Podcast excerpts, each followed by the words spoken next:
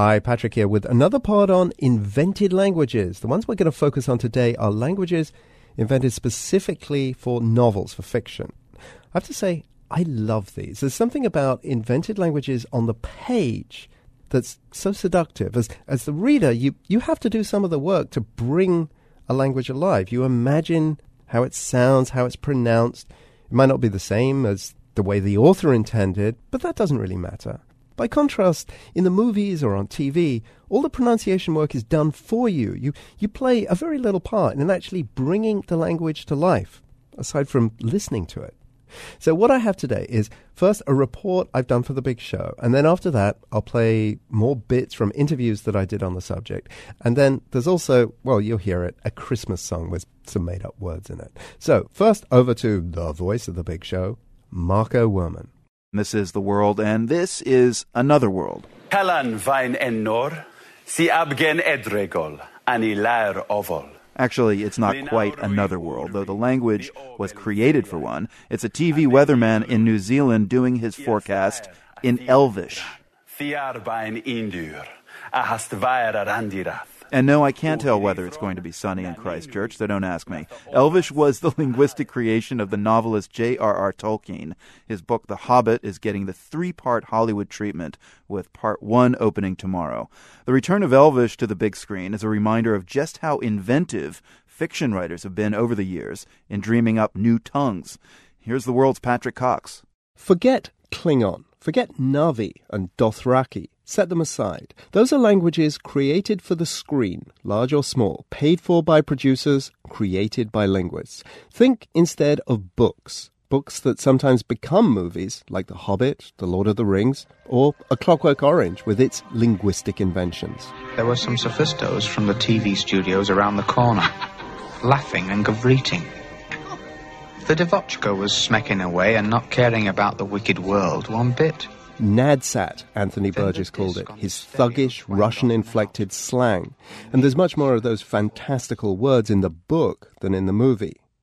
This urge to create new words, it starts young. And there's nothing wrong with making things up as a three year old in an afternoon with your best friend. Speech is physical, especially at that early stage. We enjoy exercising the way we produce sounds and the way we hear sounds too. This is Michael Adams, by the way. He's an English professor at Indiana University, and he's the editor of a book on invented fictional languages. You know, even if we're in private, making making things up, and maybe I'm giving away too much of myself, you know, in the car or the shower or, or wherever I am, but playing with the sounds of language in the way that I suppose a poet has to think about uh, sound and language. Tolkien needed that, a lot of it and he needed it long before he created his fantasy world. It all started with the languages for him. I mean, there wasn't any story to begin with. There were just words, words that he could use to escape his immediate surroundings, like the trenches in the First World War. Where to pass the time, he did a lot of language invention, and some of the prehistory of the language of Elvish is uh, from those days in the trenches. The novels came decades later. By then, Tolkien had imagined an entire history of his invented languages. He would even leave unexplained things in the languages he was working on because any real language you were reconstructing would have unexplained things in it too. So he was he was trying to mimic the uh, behavior of natural language very closely. That degree of detail may be unrivaled among novelists, although Michael Adams does have someone up his sleeve. More about that in a minute. First, consider what most language creators do in their novels. They set up thought experiments. Ursula Le Guin did that in her science fiction novel, The Dispossessed. She created the Pravic language, or rather, she says, she created a breakaway society of anarchists who themselves created Pravic. They want to remove from the language anything that implies ownership. Any private possession. And so you don't have possessive pronouns. And people's names aren't owned, but designated, so that when someone dies, their name sort of goes back into the pool. And the next person born gets it, so that a name is not given and possessed the way it is here. It's, it, it's again, an anarchist attempt to, to sort of have things in common. That was the experiment. Could words shape thought? Could a language make people behave in a certain way? It's a linguistic hypothesis much poo pooed by academic linguists, Not that that worries Le Guin. Here's another thought experiment from China Miéville. His recent novel, Embassy Town, owes a debt to Gulliver's Travels. In it, he creates a language for a group of aliens called the Ariekei. It mimics the language of the Garden of Eden. where the word is the thing. In other words, there's no difference between, say, an apple and the word for an apple. It's why they can't lie, and it's why if they want to use figurative speech at all, they have to construct a situation which they can then refer to. So without being able to draw on a metaphor, If you wanted to say, "Oh, I feel, you know, I feel like an angry lion today," you would have had to get a lion and make it angry. Otherwise, you couldn't say it because it didn't exist. Miéville came away from his thought experiment with the view that human language, if it's a fall from grace because it allows us to lie, well, it's quite a good fall, really. Okay, back now to Michael Adams and the writer who may have out Tolkiened Tolkien. This is a French author called Frédéric Werst. He published a, a novel called Ward, which is about a group of people called the Ward who speak a language called Wardwesan. We've been down that road before. But in this uh, experiment, the entire work is written in that language. Ah, haven't been that far down the road. Werst just does the whole text in an invented language, and then he has a parallel French translation of that text. So if you know French, you can read it in a, in a in a natural language. But I think he's the first person I know who's tried to do a literary work from start to finish in a language uh, never before known in the world. Tolkien never went that far, though he did write to his publisher that he wished he could have included more of his fictional languages in his novels. Restraint, in this case, was probably wise. And Tolkien remains an inspiration to others. You know, Tolkien, he, he has a, an essay called uh, The Secret Vice, This again is veteran novelist Ursula Le Guin. which is about inventing languages. It's a charming essay. And it, he spotted the fact that there just are a bunch of us who love to invent languages as well as to learn them. And that some, some people, a lot of kids do a certain amount of it, and some people carry it on all their lives. it's like kids who draw maps of imaginary islands, you know. Well, some of us go on doing it till we're 80. And the fruits of that kind of imaginative thinking will be on display at multiplexes this weekend and beyond. Well, a bit of it at least. A few Elvish words. For the world, I'm Patrick Cox. And no, I'm not going to say that in any of the Elvish languages. Ai lauri lantar lassi surine, injar unotti narve ramar alron, injar velinti julmar vanier mior mardelissi miru voriva, andunne pella vardo telma nulluini jassen tintelari eleni, o Mario airitari lirinen. This is Tolkien himself speaking here in the Elvish language of Quenya. Ursula Le Guin, by the way, if you haven't read any of her fiction, go out and get some right now. She is one of the smartest thinkers I think I've ever read. Whether she's writing fantasy for teens or grown up science fiction or, for want of a better word, realistic fiction. I've been reading her novels, all different genres, since I was 15. And actually, a really good place to start would be her short stories, which which I came to quite late. There's a two volume selection of her stories. Her selection, actually, she chose the stories. It's just come out, and it's called The Real and the Unreal. Okay, something I didn't have time to put into the report we just heard was on another thought experiment language. And in fact, I'm going to play a little clip from a previous pod from about three years ago. I'll link to it on the website theworld.org slash language. So if you want to, you can hear the whole podcast. It's from a conversation that I had with Arika Okrent. She wrote a book called In the Land of Invented Languages.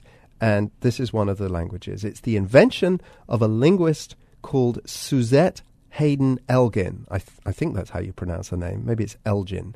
And it wasn't really her intention to give this language of fictional setting. It was it was just the circumstances that had it end up in a novel. So here's a couple of minutes of Arika Okrent and me talking about it. There's another great one that I had a real real soft spot for, and that is the woman's language. How, how do you say it? La, Láadan? Láadan, yes. Láadan. I laughed out loud when you described it as, uh, what did you say? It has the only language textbook that gives the word for menstruate in lesson one. Uh, yeah. And, and not only is it to menstruate, then you learn that there are, there's a word for to menstruate, to menstruate joyfully, to menstruate for the first time, to menstruate painfully, to menstruate early, to menstruate late. And you know, I just thought that there's, there's got to be a place in the world for a language like that.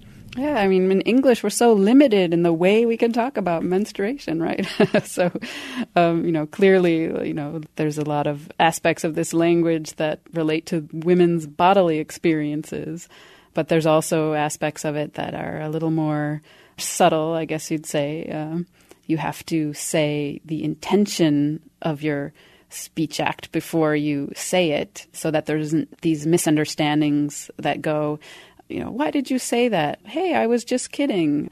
No, you weren't. You didn't use the just kidding particle before you before you stated your sentence, and and so that's seen as a a useful thing in um, a woman's perspective, I guess. Uh, but but yeah, it's a very interesting language, and it goes way beyond you know spelling women with a Y or you know the question of gender neutral pronouns. It's got a lot of uh, interesting thought experiment features to it. If we talk this way, will we be more conscious of women's perspective and women's experience?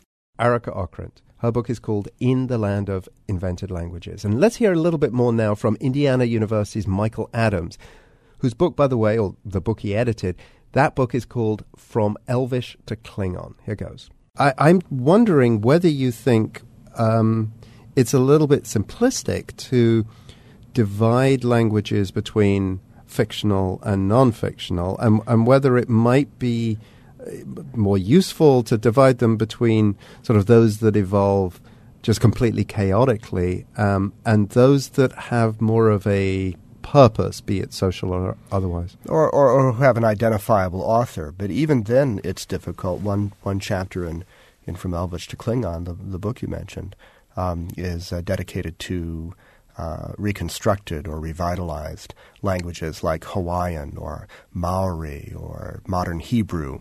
And clearly, these these are natural languages historically to some extent, but then then they're engineered, and to the extent that they're engineered, they're partially invented. So they are they are a type of hybrid of natural language and invented or planned language uh, in this case. And I think you're right that uh, it looks at first like you could draw a very bright line between the languages that are invented and the languages are not that are not. Uh, but truthfully, both in accidental and very purposeful ways, that that that uh, that uh, boundary is blurred. I thought I'd bring one thing to your attention because I was listening to it in the car on the way over. There is a song by a guy named Roy Zimmerman, which is called Christmas on Mars. And, and Merry Christmas in the language of Mars, according to the song, is Ini Kavini Klibdavak. Um, and um, I didn't know whether if you found that song you'd be able to use it somehow uh, as a segue in the show, but I thought I would bring it up. It's on a on an album called Just One Angel. Oh, that's uh, hilarious! By, by Christine Lavin. Yeah. So I was listening to this invented uh, uh, uh phrase anyway while I was on on my way to do an inter- interview about invented languages. That's so good. Yeah. So, thanks very much. I'll, I'll look out for that and see if there is a way in which uh, we can use it. Great. Thank you. Bye bye. Bye bye. Eeny, Kavini, back. That's how they say Merry Christmas on Mars. Eeny, Kavini, back. Two little Megadick and Hackadack and Lars. May say happy hickadabink, or jolly jinkadabinkish moo, or simply ickadinkish schmick everyone. But eeny, kavini, back means Merry Christmas on the fourth rock from the sun. Okay, that's it for the podcast this time. Hope you liked it. I have fun. See you at theworld.org slash language or on Facebook at the World in Words page or on Twitter my Twitter name is, ha, it's a fictional name. Well, not really. It's Patricox. P A T R I C O X. Back in a few days with another pod. two little Megadick and Hackadack and Lars. You'll get it. you may say happy hinkadabink or jolly jinkadabinkish boo or simply inkadinkish mix everyone.